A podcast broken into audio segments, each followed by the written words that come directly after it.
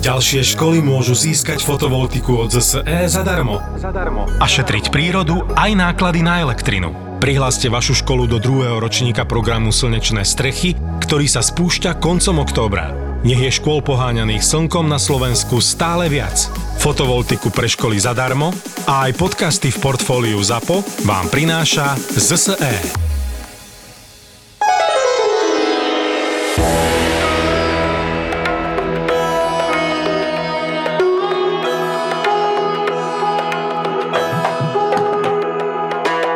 Existovalo také povolanie, že škrtiči. A boli to ľudia, ktorí sa vyslovene e, venovali tomu, že chodili a škrtili vybraných ľudí. Tak na ktorom kontinente sa nachádzame? No nachádzame sa na indickom subkontinente, aj keď myslím si, že takíto škrtiči mohli byť aj na iných miestach. To zase ako nemám overené, ale títo, o ktorých rozprávame, sa volajú, že tágovia a boli to teda e, taká profesionálna polosekta, poloprofesia, ktorá teda... Akože sa... hobby. Mm, myslím si, že skôr uh, takí lovci ľudí, tak by som ich nazval, uh, ktorí sa sústredili hlavne na cestovateľov a zavesili sa na teba a v čase, keď si že im odozdal svoju dôveru, ťa uškotili. Wow. Ale teda treba povedať, že príbehy, ktoré sa o nich hovorili v Európe, môžu byť značne zromantizované a my teda reálne nevieme, že nakoľko to bola úplne pravda a nakoľko to bolo menej pravda. Hej. Takže robili to určite dobrovoľne, v Európe sa šírili správy o tom, že zabili takto tisíce ľudí. Dnes je to už asi ťažko zistiteľné. No. Uh-huh. no ale keď hovoríš zromantizované, tak teda sme v 19. storočí, aby sme si to upresnili, lebo ja si viem takýchto ľudí predstaviť aj akože medzi nejakými Aztekmi, o tom sme mali epizódu, však tam boli tiež profesionálni e, vyrezávači srdca a tak. Aj. Um, no ale teda sme v Indii v 19. storočí a ten človek, ktorý to konkrétne zromantizoval, bol Arthur Conan Doyle, pretože veľa príbehov Sherlocka Holmesa sa odohráva práve aj s takýmito rôznymi indickými škrtičmi. Hej, sú tam tie kultúrne vplyvy, áno.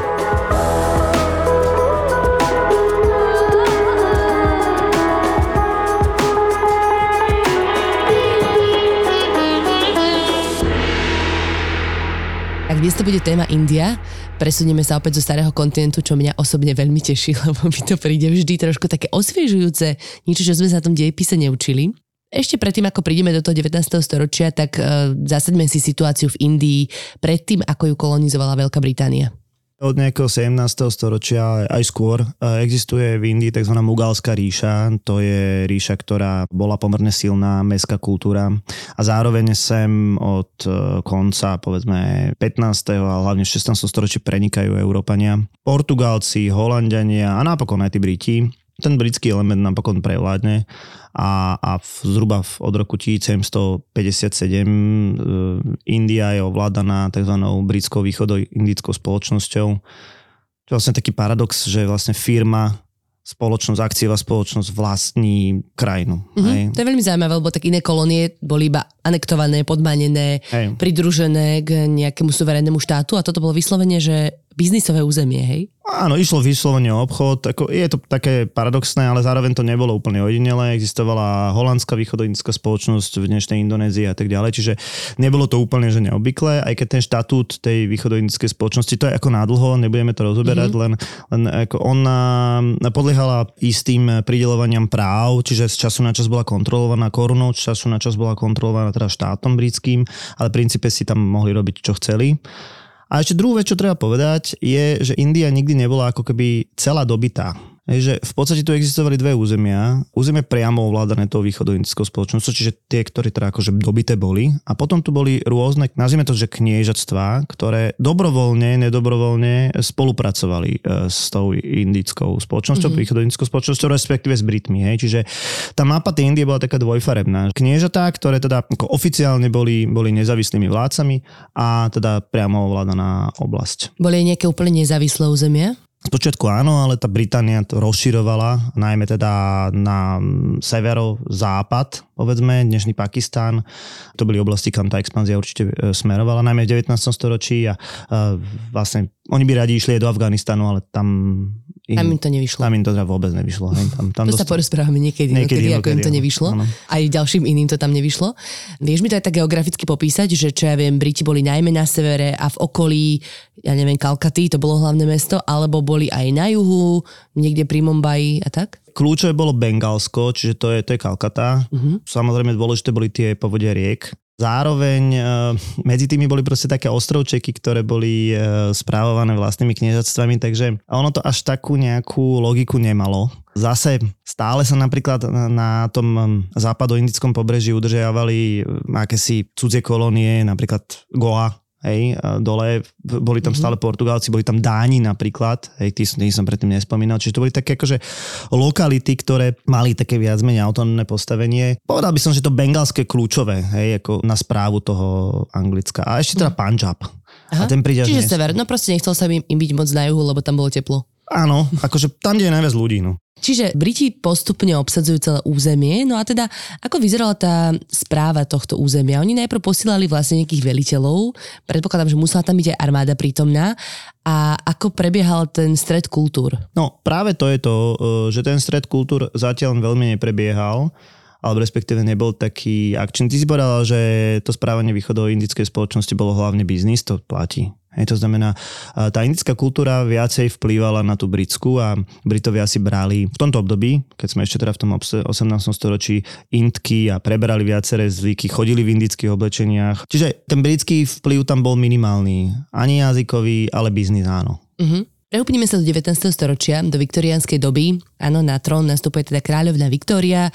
Akým spôsobom sa zmenil za kráľovnej Viktórie práve táto správa a chod vôbec fungovanie východoindickej spoločnosti? Ono to asi prichádza ešte trošku pred ňou, ale, ale áno, súvisí to s 19. storočím a hlavne s nástupom eh, priemyselnej revolúcie. V Anglicku vznikne aká iniciatíva, ktorá je spojená s evangelizmom, anglickou církvou, ktorá začne proste rozprávať o tom, že veď tá barbárska India, my ju musíme pokresťančiť. Mm-hmm. My sme to už niekde riešili aj, aj pri priemyselnej revolúcii, aj, aj, aj pri nejakej hygiene, ale teda ako naozaj začali sa obrovské podpisové akcie, že treba proste zmeniť princíp, pretože v Indii napríklad misionári mali zákaz pôsobiť, hej, vyslovene zákaz.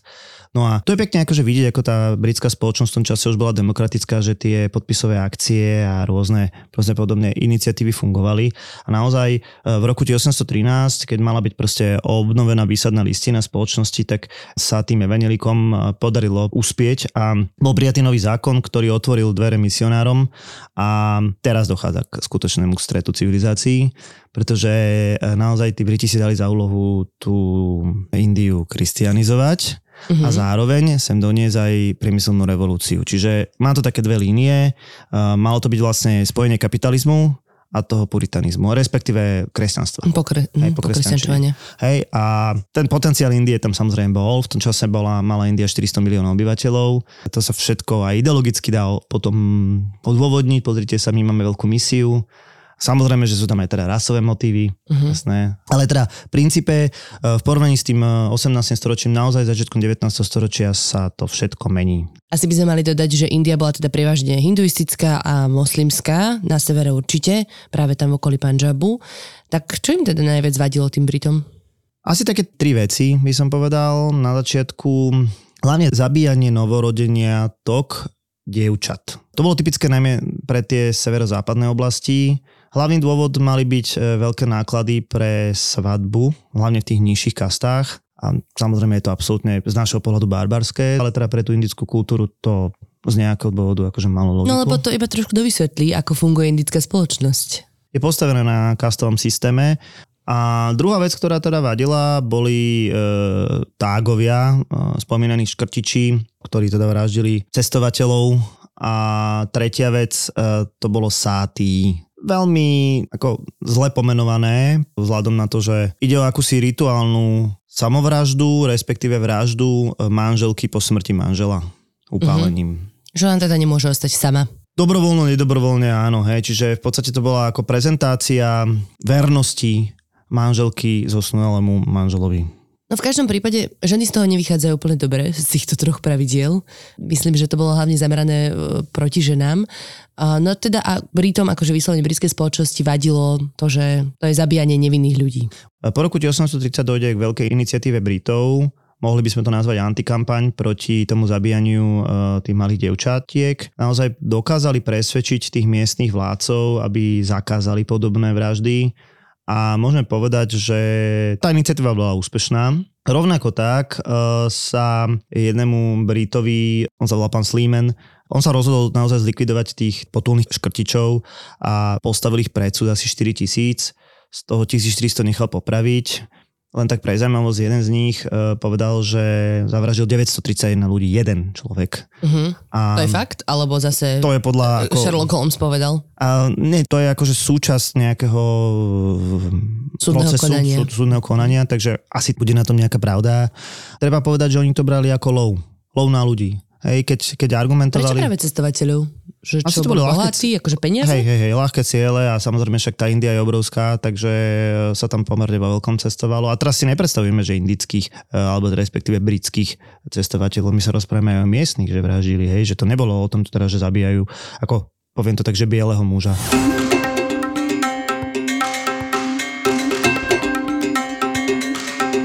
Spomienka Archuna. Tuga, ktorý sa rozhodol zmeniť svoj život. Keď som bol mladší, bol som členom spolku Tugov. Zdedil som tento údel po svojom otcovi, ako bolo zvykom. Hoci Tugom sa dalo aj stať, verbovali sme najmä siroty a chudobu. No, to nie je dôležité. My Tugovia, teda už aj pre mňa nie my, už sú to oni, teda tugovia cestujú po svete v skupinách a sú to v skutočnosti gangy lupičov. Pripoja sa k nejakému cestujúcemu.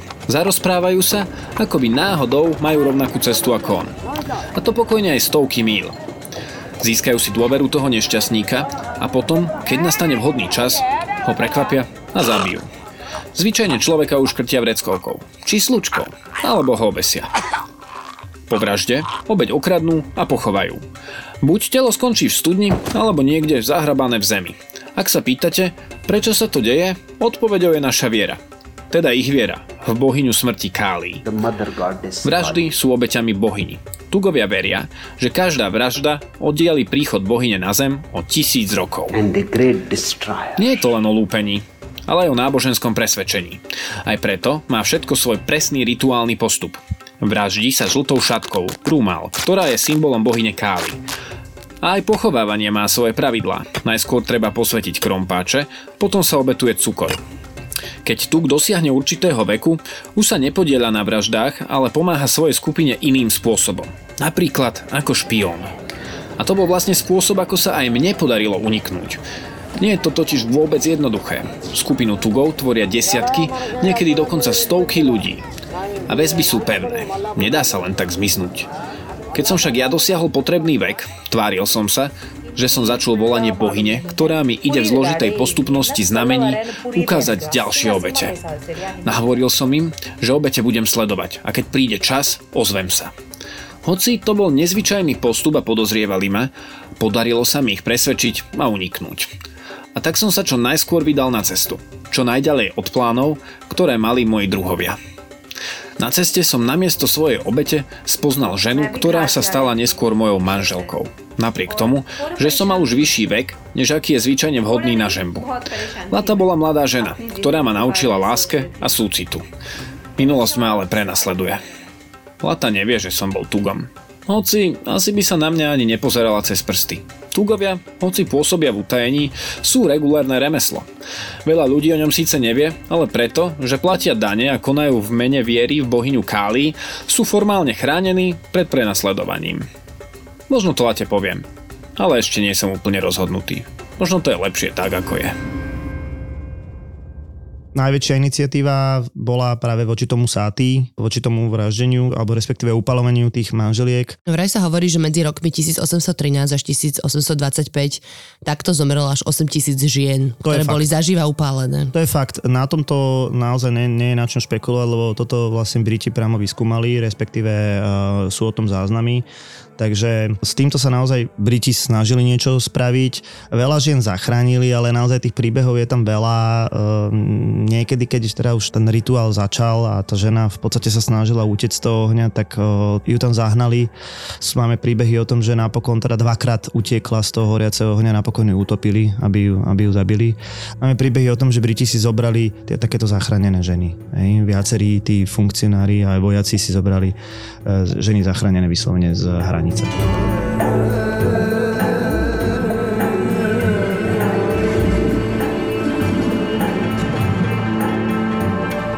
12. október 1825, denník Lady Eleanor Fitzroy, manželky kapitána Fitzroya, ktorý slúži v Kalkate. Dnešný deň bol nesmierne rušný a zároveň nesmierne poučný. Ako manželka kapitána Fitzroya, jedného z najvýznamnejších úradníkov britského impéria v Indii, som si už zvykla na mnohé kultúrne rozdiely, ktoré tento exotický subkontinent ponúka v porovnaní s Britániou. Avšak dnešné zistenie ma nesmierne šokovalo. Ráno sa moja slúžka Anaja vybrala na trh. Poslala som ju po niekoľko exotických tkaní na korenín. Keď sa vrátila, bola nesmierne smutná. Dozvedela sa, že jej priateľka sa rozhodla podstúpiť rituál zvaný Satý. Nevedela som, čo to znamená, tak mi to vysvetlila. Bola som zdesená, keď som sa dozvedela, že Satý je rituál, pri ktorom sa vdova dobrovoľne upáli na pohrebnej hranici svojho manžela. Anaja mi povedala, že je to považované za najvyšší prejav oddanosti a lásky k zosnulému manželovi a že ženy, ktoré to urobia, sú v spoločnosti veľmi vážené. Pôvod tohto obradu je opradený mýtmi a legendami. Jedna z najznámejších hovorí o bohyni Satí, ktorá sa upálila na hranici svojho manžela, boha Šivu, na protest proti urážkam, ktoré jej otec adresoval manželovi. Po jej smrti Šiva prejavil svoj hnev tak, že tancoval s jej telom na pleciach, až kým boh Višnu neukončil jeho žiaľ. Rozčlenil telo bohyne na 51 častí, ktoré popadali na rozličné miesta v Indii a neskôr sa stali pútnymi miestami. Anaja mi povedala, že rituál nie je tradíciou v celej Indii, aj že sa jeho výkon líši. V určitých regiónoch sa postaví malá chatrč, v ktorej spoločne spália telo manžela s jeho vdovou. V iných častiach krajiny sa vykope priekop, naplní sa drevom a keď sa plamene rozhoria, vdova do nich skočí. Inde sa pre vysoko postavené ženy stavia plošina, z ktorej sa vrhnú do plameňov. Celý deň som nad tým premýšľala. Ako môže niečo takéto existovať? Ako môže spoločnosť povzbudzovať ženy k takejto obeti? Cítila som hnev, smútok a zdesenie. Večer som sa o tom rozprávala s manželom a on bol rovnako rozhorčený. Povedal mi, že britská vláda sa snaží tento rituál zakázať, ale je to zložité kvôli silným tradíciám a náboženským presvedčeniam. Tradície sú podľa mňa dôležité. Stmelujú spoločnosť a dávajú jej dôležitý rámec. Avšak kam až majú siahať? Tento rituál mi naháňa strach a dúfam, že sa jeho praktizovanie vláde podarí zastaviť.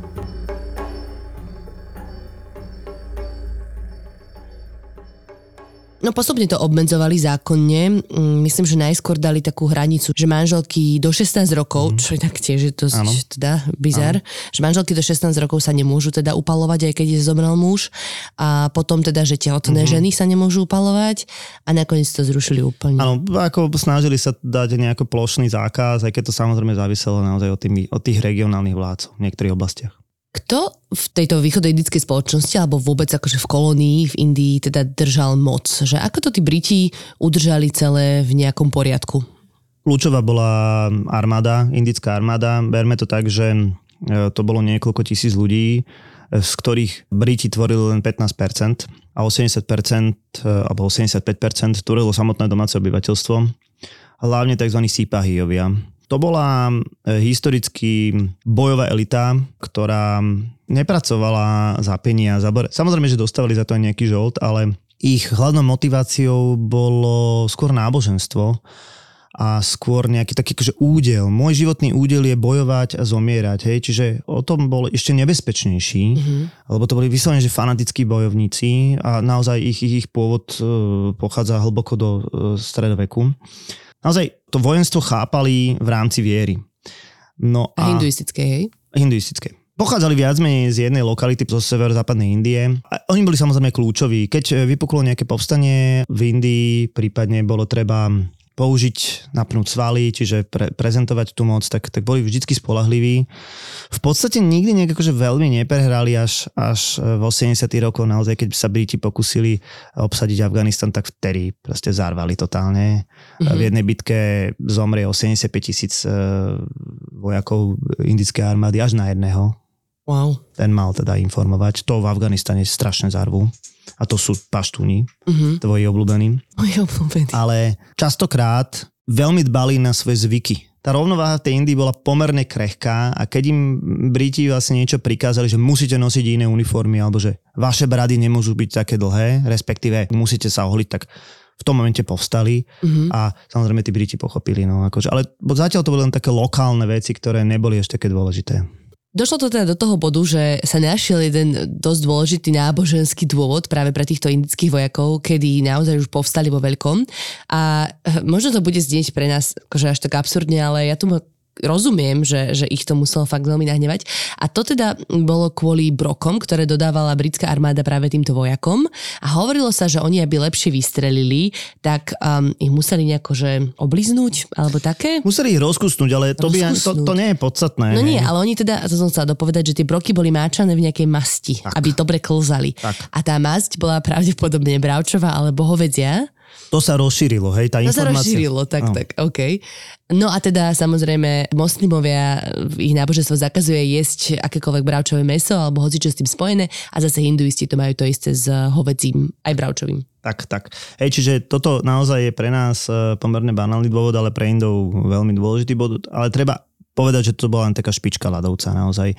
Skutočným dôvodom bolo náboženstvo ako také. To pokresťančovanie, to hej? To, to potlačanie ich pôvodných tradícií, rituálov. Tak ten vplyv tých misionárov v podstate rástol a my sa nachádzame v roku 1857, kedy naozaj vypukne jedno veľké indické povstanie, tak sa aj volá, a najväčšie v indických dejinách Začalo tak, že jeden indický vojak e, zabil e, svojho britského podostojníka alebo nadriadeného s tým, že celé nastúpené mústvo sa na to len pozeralo a e, nič s tým nespravili, takže to bol začiatok, aj keď priamo v tom meste to nebolo až také dôležité. Dôležité bolo to, keď sa povstalci zmocnili Dili, Uh-huh. To bolo proste veľké mesto, kde už... Dili bolo vtedy už hlavné mesto? Ešte nie, ešte, ešte Kalkata stále bola stále hlavné mesto. Áno. Uh-huh veľmi rýchlo sa rozšilo povstanie do, do ostatných, hlavne teda severných častí Indie a proste rozputalo sa bezozné násilie na Britoch.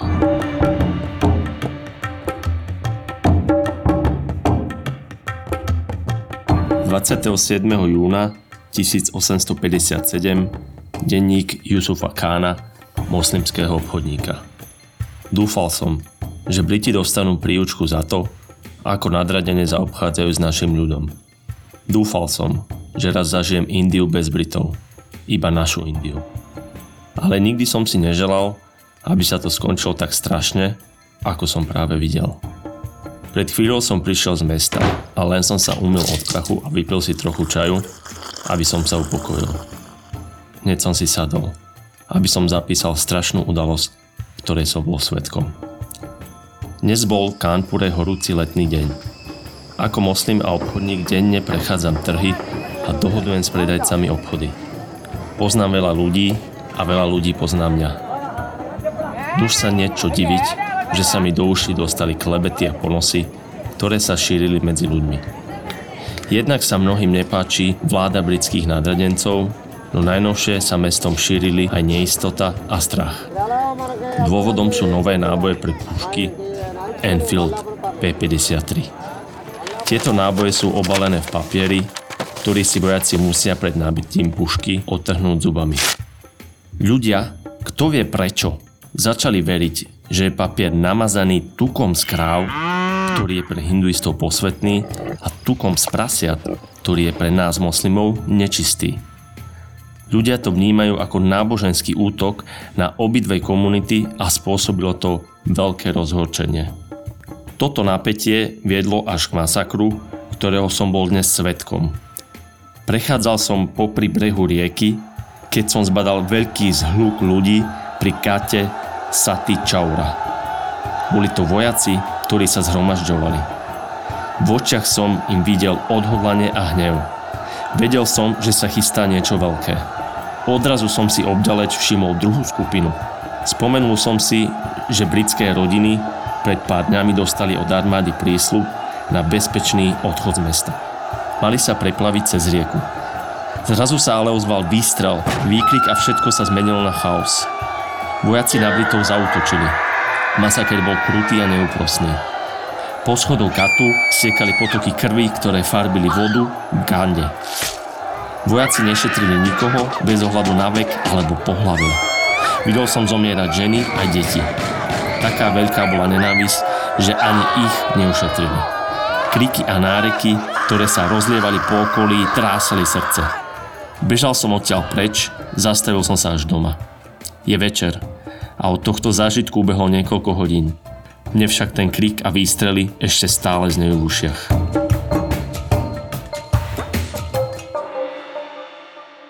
To bol v čele týchto indických vojakov, lebo tak akože hovoril si preto, že oni boli verní vojaci, nie? Ja by som ich nenazýval, že indickí vojaci, ja by som ich nazval, že povstalci, aby sme to rozlišovali, pretože nie všetci e, indickí vojaci e, vlastne boli nelojálni. Niektorí ostali e, v rámci rádov britskej armády a bojovali Indovia voči Indom. Ale teda oficiálne e, si pozvali na takého lídra posledného cisára mugalského, sa volal Bahadur Shah a on sa akože oficiálne stal takým vodcom toho povstania, aj keď on to viac menej neprijal. Oni skôr vydali e, nejaký, nejaký dokument, ktorý e, chcel zjednotiť všetkých Indov, ale toto bol ten proste dôležitý bod, že im sa to nepodarilo.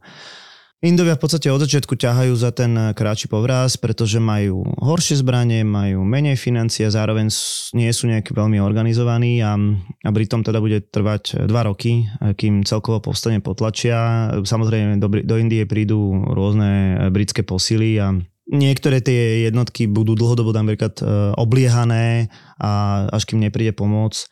Každopádne pre Indiu bude mať toto povstanie naozaj ďaleko siahle následky. Aké tam boli akože obete na životoch? Ťažko sa to ráta. Problém pre, pre Britov bolo to, že Indovia vraždili ženy. Hej, to v ich mm-hmm. ponímaní, keď, keď zomrie muž v boji, tak uh, to, to bolo ako akceptovateľné, ale uh, v rámci toho 19. storočia, v rámci toho romantizmu a viktoriánskej dobe uh, bolo pre Britov neakceptovateľné vraždenie žien a detí. A samozrejme prichádzala odveta a práve tá odveta, sa, to sa naozaj veľmi ťažko dá zrátať, keď prichádzajú do Indie Briti a vraždia celé dediny, kde našli povstalcov a ako aj z toho civilizovaného muža sa zrazu stal vyslovene barbar, ktorý teda boli stromy obvešané obesencami. Mm-hmm. Hovorilo sa dokonca, že uh, Briti tých indických vojakov, tých povstalcov privezovali k delám a odpalovali dela a vlastne to roztrhalo to telo. Hej, toto je asi aj overený fakt. Bola to taká tradičná vec, ktorá sa nosila v Indii ešte v 18. storočí. Ale opakujem, to povstanie nemôžeme brať akože čierny versus biely. Ne, nechcem, aby to vyznelo rasisticky, ale teda akože nebolo to len o tom, že Briti versus Indovia. Áno, neboli ani dobrí, zlí. Hej, e, naozaj veľa, veľa Indov ostalo v rámci tej indickej armády. A keď sa ešte raz rozprávame o tých motivoch, tak bol tam akože aj náznak nejakého indického nacionalizmu, ale nebol to hlavný motiv. Hlavný motiv bola, bolo to náboženstvo a to teda mm, je nepopierateľné aj, aj v súvislosti s tým úvodom. No nakoniec ich teda v roku 1859 porazia. Britsko-indická spolupracujúca armáda porazí povstalcov. No ale to zmení ten prístup v Británii. Oni si tak uvedomia, že chvíľku sme nedávali pozor a začali nám tam takto vystrajať ja to tak teraz parafrázujem, hej. A zároveň si tak uvedomovali, že asi sa im to nepodarí tamto pokresťančovať. Presne tak. E, zmení sa absolútne prístup Britov, zmení sa prístup kráľovnej Viktórie, ktorá dovtedy nejako Indiu nejavila záujem. Vôbec o koloniálnu ríšu veľmi ne, nejavila záujem. Teraz vedie modlitby za tých zavraždených Britov a od 1. novembra 1858 naozaj e, je oficiálne e, vyhlásená tzv. britská India, čo bude kolónia a neskôr v 70. rokoch e, sa stane dokonca císarstvom, respektíve kráľovna Viktória bude e, vyhlásená za indickú císarovnu, čo je také akože nadviazanie na tú mugalskú ríšu. Zároveň e, sa stane to, čo si povedala, že Briti jednoznačne budú deklarovať, že nebudú už viac pokresťančovať mm-hmm. Indiu, že nechajú tie vlastné kultúrne, kultúrny vývoj a zároveň nebudú preferovať len teda Britov žijúcich v Indii, ale že tu bude možnosť aj pre, pre inteligentných Indov, respektíve pre miestne obyvateľstvo sa uplatniť v tej správe. No. Jasno. Tak poďme si viacej povedať o tom, ako vyzerala tá spoločnosť v Indii v tomto čase, niekde v druhej polovici 19. storočia. Koľko vtedy bolo akože etnických Britov v Indii? No, uh, hovorí sa asi o 100 tisícoch, ale to boli naozaj, že všetci. To boli obchodníci, to boli súkromné osoby, to boli cestovatelia, to boli správcovia aj vojaci. Naozaj to je akože maximálne číslo. Uh-huh. A oni všetci mali nejaké funkcie, akože v rámci správy tej krajiny? Hej, um, nie. V rámci správy, v rámci toho, toho proste servis v Indii, ja neviem, ako to mám povedať inak, správa v Indii, pracovalo len tisíc ľudí. Mm-hmm. Zober si, že tisíc priš... Britov. Tisíc Britov. Tisíc Britov, ktorí teraz sem prichádzali z Británie, ako keby na nejakú službu. A zober si, že v tom čase má India naozaj spomínaných 400 miliónov ľudí, takže na jedného Brita pripadá asi 3 milióny Indov, o ktorých rozhodoval. Čiže jeden britský správca rozhoduje o životoch 3 miliónov ľudí, ktorí tam žili predtým. Tak. Fungovalo to takým spôsobom, že jasné, že tisíc ľudí nemá šancu proste obriadiť takúto krajinu. Bola to široká pyramída úradníkov s tým, že od tých najnižších podlaží až povedzme po to predposledné, to boli Indovia, ktorých si mhm. teraz samozrejme Briti vychovávali a až na špičke stáli tí Briti. Takže tí Briti to mali vlastne veľmi dobre vymyslené že oni vlastne len žali to ovocie. No. A udržovali si poriadok armádou, alebo že prečo sa tí ľudia akože tomu nepostavili skôr, hej? Hej, no ako od tohto času môžeme povedať, že Indovia majú pocit, že to riadia Indovia, aj keď teda na špičke vidia tých bielých ľudí, hej. Mm. Samozrejme, tento pohľad sa bude meniť s rastúcim množstvom inteligentných Indov. Áno, jasné. A dá sa aspoň povedať, že tá krajina teda napredovala ekonomicky, kultúrne, vzdelanosťou a tak? Napredovala. Samozrejme, keby sme riešili toto, tak jasné, že teda Briti budú investovať Povedzme, že v 19. storočí nainvestovali Briti 250 miliónov liber. To bolo jedna petina všetkých investícií, ktoré do toho svojho obrovského koloniálneho impéria vrázili. Naozaj z 8 násobili ornú pôdu v Indii v porovnaní s tou Mugalskou ríšou. Čiže akože oni veľmi investovali, mm-hmm. ale tak samozrejme, že to má aj proti. Keby sme zobrali, že ako narastlo HDP eh, Britov, alebo Veľkej Británie za povedzme storočie od roku 1700, alebo za 200 rokov, medzi rokmi 1757 a 1947, tak narastlo o 347%. Na úkor a indické, Indii, indické HDP vyrastlo o 14%. Mm. Hej, čiže, ako... čiže oni prišli, zožali, hej, alebo tak. vydolovali a tak ďalej a posunuli to späť do Áno, oni, oni akože naozaj napríklad založili indický ťažobný priemysel, začalo sa vo veľkom ťažiť uhlie, ale to všetko sa vyvážalo do Británie, naopak do Indie sa dovážali hotové výrobky, ktoré sa predávali. Čiže vlastne dvakrát používali tú kolóniu, ale to nebolo nič neobvyklé aj pre iné kolónie, aj pre iné koloniálne ríše. No teda spomínal si, že sa zvyšovala vzdelanosť medzi lokálnym obyvateľstvom. Predpokladám, že sa tam zakladali vysoké školy. Možno aj veľa e, ľudí z Indie išlo študovať do Británie a tým pádom sa tam vytvárala taká tá vrstva inteligencie. Áno, to bolo účelové, aby, aby samozrejme vznikla nejaká indická inteligencia, ktorá, ktorá bude vstupovať do tej správy. Samozrejme, zároveň e, si tí ľudia uvedomovali, v akých biedných podmienkach Indovia žijú. Keď si spomínal na to, že ľudia z Indie odchádzajú na štúdia, tak oni neodchádzajú len pozitívne, ale napríklad 1,6 milióna Indov behom 50 rokov odišli z Indie ako lacná pracovná sila do, do celej koloniálnej ríše a mali vlastne horšie postavenie ako otroci na Jamajke, v Južnej Afrike. My sme sa kedysi rozprávali o Ugande, kde bola indická kolónia, alebo indické obyvateľstvo, hej, čiže mm-hmm Indovia pracovali po celej ríši. E, za iných okolností, ako ja som trošku odbočil, ale akože vykoristovaní, tak by som to nazval. Mm-hmm. No. To sa deje doteraz na Arabskom poloostrove inak. Um, Konkrétne s, indi- s indickými a pakistanskými obyvateľmi a pracovníkmi, ktorí sú tam vykoristovaní. Ale späť teda uh, do 19. storočia, a tak samozrejme pre tých Britov to nebolo až také jednoduché si zvyknúť uh, na život v Indii. Samozrejme, uh, ak tam prišli priamo z Británie, tak to bolo, že uh, úplne markantný rozdiel v počasí, v oblíkaní, vlhkosť tam bola brutálna a že im to dosť dlho trvalo si na to zvyknúť. Že oni vôbec tam ne- nežili až taký šťastný život, napriek tomu, že mali, dajme tomu, desiatky otrokov a služobníctvo, ktoré ich tam obsluhovalo. Áno, pred vynálezom klimatizácie to pre Britov, eh, hlavne teda v tej strednej Indii, muselo byť veľmi komplikované, aj bolo pre nich komplikované. A preto sa hlavné mesto a celá tá suita okolo tej britskej správy na leto stiahovala do hôr, do Himalají, do mestečka, mesta Simle, ktoré teda paradoxne založil Škót a, a on sa naozaj tak podobá sa trošku na škótsku Vysočinu. Ten, ten vzduch tam bol chladnejší, povedzme liečivejší, aj keď teda to aj na povedzme britské pomery bola pomerne dosť veľká periféria. A v tomto čase sa tu stretlo pomerne dosť veľa e, britských žien, manželiek tých úradníkov, ktoré museli ostať pracovať v tej ostatnej časti Indii. Zároveň sem prichádzajú proste vojaci a toto miesto si naozaj počas tej, tej letnej sezóny treba predstaviť ako miesto plné konského póla, kriketu, tancov, celkom teda takých výstavných palácov. Uh, toto bola taká akože korunka, kde, kde sa viac menej prišli oddychovať.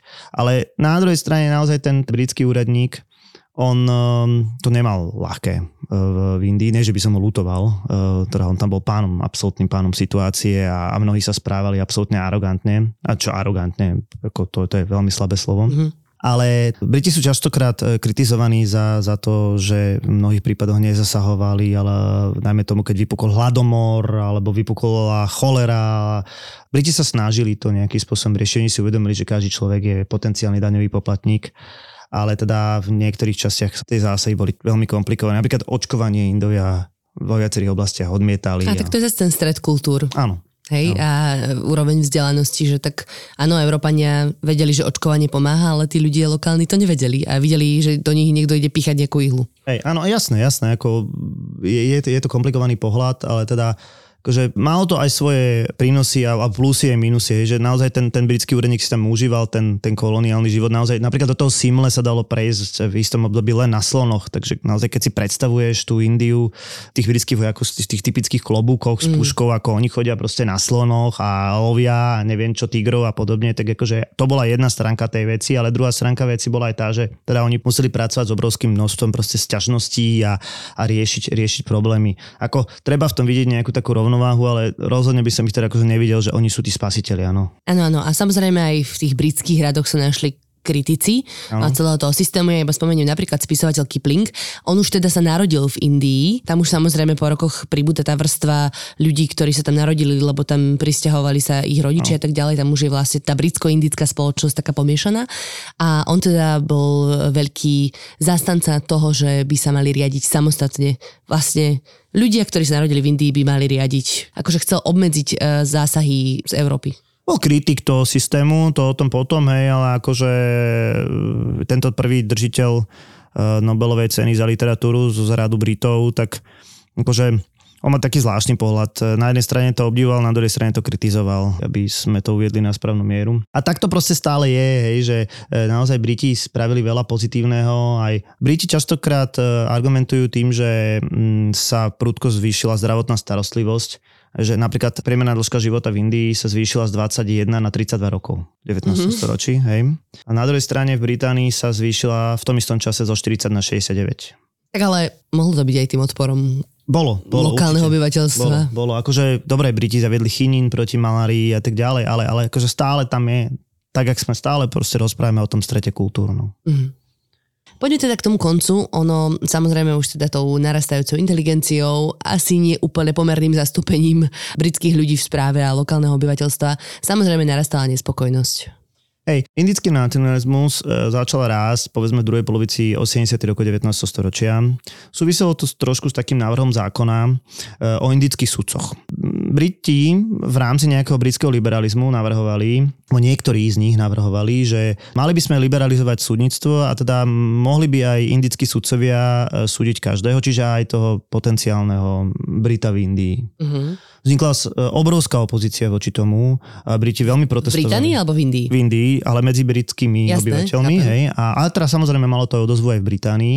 A e, pri tomto sa zviezlo proste obrovské množstvo rasizmu, aj takého vedeckého rasizmu, že jednoducho vy, vy nemáte na to, vy nepoznáte naše kultúrne zázemie, vy budete šikanovať naše ženy, to znova. To Briti hovorili, že vy nepoznáte naše kultúrne zázemie. Áno, samozrejme. Ako na však... území indickom. Áno, jasné. Mm-hmm. Áno, čo, to, to, to, to, je presne to paradoxné a zároveň proste znova sa objavila nejaká taká, taká forma šikany, že vy budete proste terorizovať naše ženy, že vy budete obviňovať naše ženy a, a tí sudcovia ich budú, budú súdiť. Hej. Akože toto bola tak v tých britských očiach nejaká tak akože, ja neviem, či to bolo spojené s tým indickým povstaním, ale častokrát sa tam proste objavuje, že vy odsúdite naše ženy. Uh-huh, uh-huh, chápem. A na Margo toho si Indovia proste uvedomili, tí inteligentní uh, Indovia, lebo tých bolo naozaj stále viac a viac, si uvedomili, že veď tí Briti sú proste akože totálni rasisti, aj keď v tom čase sa to akože inak chápalo. Áno, nic to nepovedal to slovo, predpokladám, rasizmus. Ale, ale akože išlo o to, že veď oni sa na nás stále pozerajú jak na nejaký povol. A mm. zákon teda neprešiel,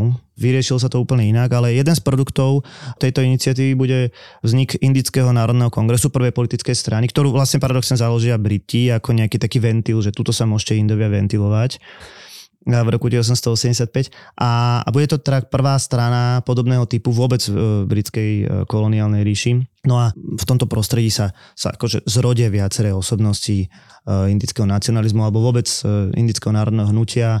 Napríklad Nehru, ale myslím jeho otec Jawaharlal Nehru a budúceho prvého indického premiéra. A neskôr, podstatne neskôr tu bude vystupovať aj Mahatma Gandhi. Uh-huh. Ale to už je samozrejme iný príbeh 20. storočia. Ešte tam niekde samozrejme India veľmi silno pôsobí v prvej svetovej vojne. Áno. Aj v druhej svetovej vojne v podstate, ešte pod britskou vlajkou, ale to si už samozrejme rozoberieme na budúce. Ešte som sa chcela spýtať, že ako sme spomínali toho Kiplinga, tak on bol teda spisovateľ. Vieme odporučiť nejaké knižky mm-hmm. také známe, ktoré práve popisujú toto obdobie 19. storočie v Indii, škrtiči a tak? Hey, no tak dobre, on má, samozrejme je známe, že on uh, má tú knižku knižku Kniha džungli, aj keď teda to sú dve knihy e, a u nás vyšla pod jednou. A to je samozrejme stará indická rozprávka, ktorá je teraz spracovaná do nejakého moderného európskeho príbehu. On bol v prvom rade básnik, hej, takže mm-hmm. má, má viaceré básne, ktoré reflektujú to, tie udalosti. Tá taká najznámejšia If, hej, čo keby. Vieš je zarecitovať? Jasné, jasné, ale uh, musím zavrieť oči. Aj, aj v hindu? Jasné. Um, ale to ako existuje film, ktorý bol minulý rok nominovaný na Oscara, volá sa že RRR. Proste je to... Ale to není ten kamen, hej? Mm, nie, ale to je proste e, film, ktorý sa samozrejme e, dejovo odohráva trošku neskôr, už je to medzivojnové obdobie a e, je to viac menej tak akože hyperbolizovaná tá indická správa, alebo tá britská správa v Indii, že ako sa tí Briti hnusne správali v Indii, ale na taký akože pohľad to, to nie je zlé, no. Mm-hmm. No, no a samozrejme ten Sherlock Holmes. Áno. A potom teda návšteva Indie, no. Áno, odporúčam. Určite je to veľmi intenzívny zážitok a samozrejme mesta ako Kalkata, ale aj vôbec tá oblasť, ktorú si spomínal, um, tam, kde chodili vlastne oni žurovať, uh, tak to je niekde v oblasti Darjeelingu a to je veľmi pekná časť Indie, hornatá.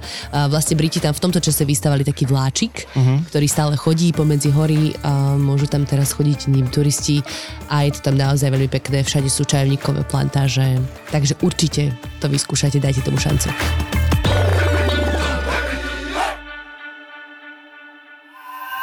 ZAPO naživo pokračuje aj v novembri. Vo štvrtok 23. novembra sa v hoteli Color v Bratislave premiérovo, premiérovo naživo predstaví podcast Zveromachery. Zveromachery.